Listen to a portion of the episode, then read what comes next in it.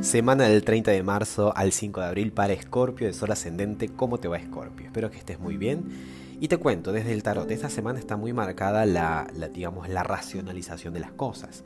Eh, has tenido que tomar decisiones últimamente muy importantes, decisiones que no son, digamos, triviales, ¿sí? son importantes, que marcan un antes y un después en tu vida. Tengo cartas como los enamorados, como el rey de espadas, que implican hacer uso de la lógica, la inteligencia, y no para que, bueno, ser asertivos, ¿no? Ser este, estratégicos también. Pero fíjate qué paradoja, porque por ahí en ese afán de, de, a ver, de querer colar el mosquito, se nos pasa el camello. Y esta carta, como digamos representando tu semana, es el 2 de espada, me habla de que hay algo que no estás viendo, hay algo que a lo mejor no estás apreciando. Queriendo estar en los detalles, se te pasa algo tan grande ya sabrás y te darás cuenta. Tal vez en la semana hay algo que te, bueno, te, lo tenías como muy obvio y no lo estabas viendo o no lo querías ver. También puede implicar esto de estar cerrado, cerrada a otras posibilidades, a otras opciones. Y desde ese lado está el no ver, ¿no? No ver otra opción, ¿no? Sino que estar encerrado en una sola perspectiva. De todas maneras, ¿cómo es que avanza la cosa? Bueno, vas a poder felizmente conectar primero con vos mismo y después con eh, esa relación importante, ¿sí? Porque luego es como que se ve que te vas a permitir abrirte, vas a darte cuenta y vas a hacer, te vas a atrever, digamos, a, considerar otra perspectiva acerca de este asunto, lo que te va a facilitar nuevos caminos, nuevas propuestas que no la estabas apreciando. De ahí es lo importante, ¿no? Esto de por lo menos considerar otro punto de vista. Por cierto, por cierto, tu regente, que es Marte, ingresa al signo de Acuario, donde tenemos a Saturno hace la semana pasada y se encuentran ambos dos el día martes. ¿Qué significa eso? Saturno te, nos exige y nos enseña, porque él es un maestro, no pide permiso, él te enseña directamente y si te tienen que recompensar, te recompensa y si te tienen que hacer ver el error y demorar un poco más las cosas, lo va a hacer de manera que aprendas. Y desde Acuario lo que quiere Saturno es que aprendas la colaboración, aprendas esto de trabajar en equipo, eh, esto de pensar en el colectivo. Y mm, Acuario está en tu zona de familia, eh, mundo interior, raíces. Y también, eh, cuando digo mundo interior, tus creencias más íntimas. Así que fíjate cómo todo tiene sentido. Tu Marte, que es eh, tu Marte, tu regente, que es Marte, tiene un hilo conector con vos que sos ¿no? su, su, signo regente. Y de alguna manera al ingresar a Acuario es como que te lleva y te moviliza a considerar y hacer una autocrítica y ver cuán cerrado o abierto o flexible has estado a otros puntos de vista. Así que tiene sentido que en el tarot salga el 2 de espadas, que es una carta de, como de bloqueo. Acá no pasa nadie. Acá nadie me diga nada porque yo lo veo así. Pero felizmente, como digo, después se desbloquea con el 2 de copa. El 2 de copas es una carta de integrar, de conectar con el otro. Obviamente para conectar con otro tenemos que estar primero eh, abiertos a conectar con uno mismo. Y si sale esa carta es porque justamente lo vas a poder conseguir. Es más, todo esto termina con la sota de bastos, que es como te decía, se presentan nuevos caminos tentadores, caminos que te motivan. Y eso gracias a que, a que tenés otras perspectivas, gracias a otros puntos de vista.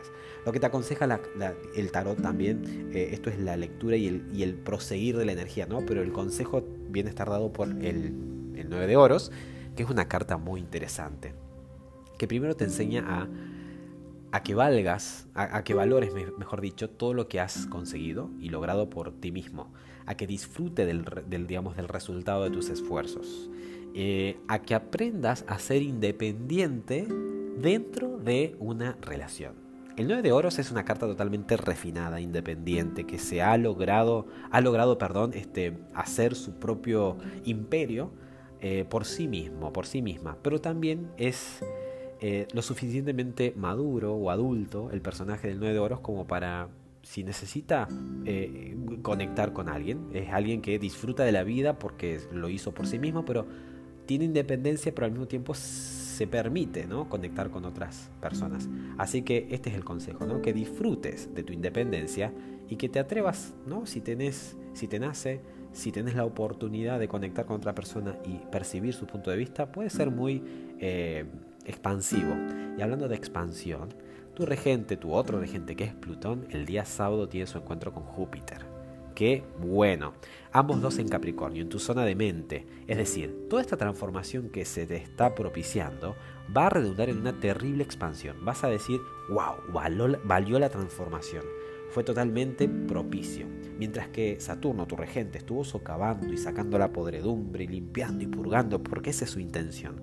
Es que cuando algo no va, que, bueno, Plutón lo que hace es cual volcán, enciende todo, mata y, acaba con todo, pero para que renazcas mucho más poderosamente. En el ámbito sobre todo de la mente.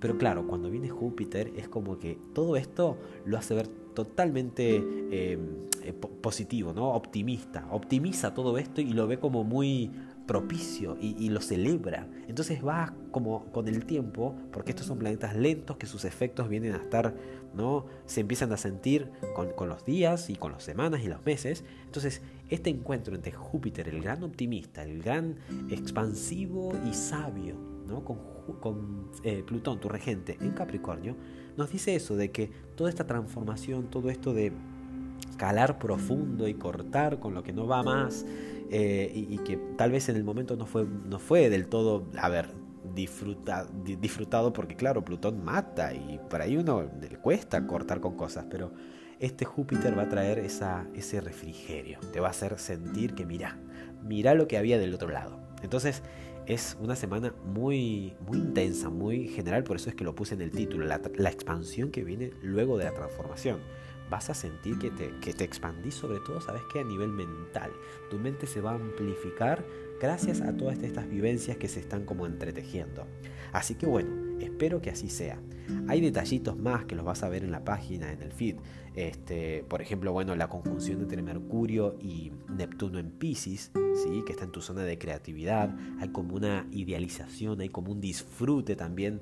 Y, te había dicho, ¿no? Esto de disfrutar del otro, bueno, hay como una idealización y empezás como a soñar en grande, se potencia, ¿no? Esto de la intuición. Pero ya te digo, lo más relevante es esto, el trabajar en equipo, el ser capaz de mantener la independencia y la autonomía, pero permitirse la colaboración y esta expansión que viene luego de terrible transformación que ha estado haciendo este Plutón. Espero que así sea, que tengas excelente semana.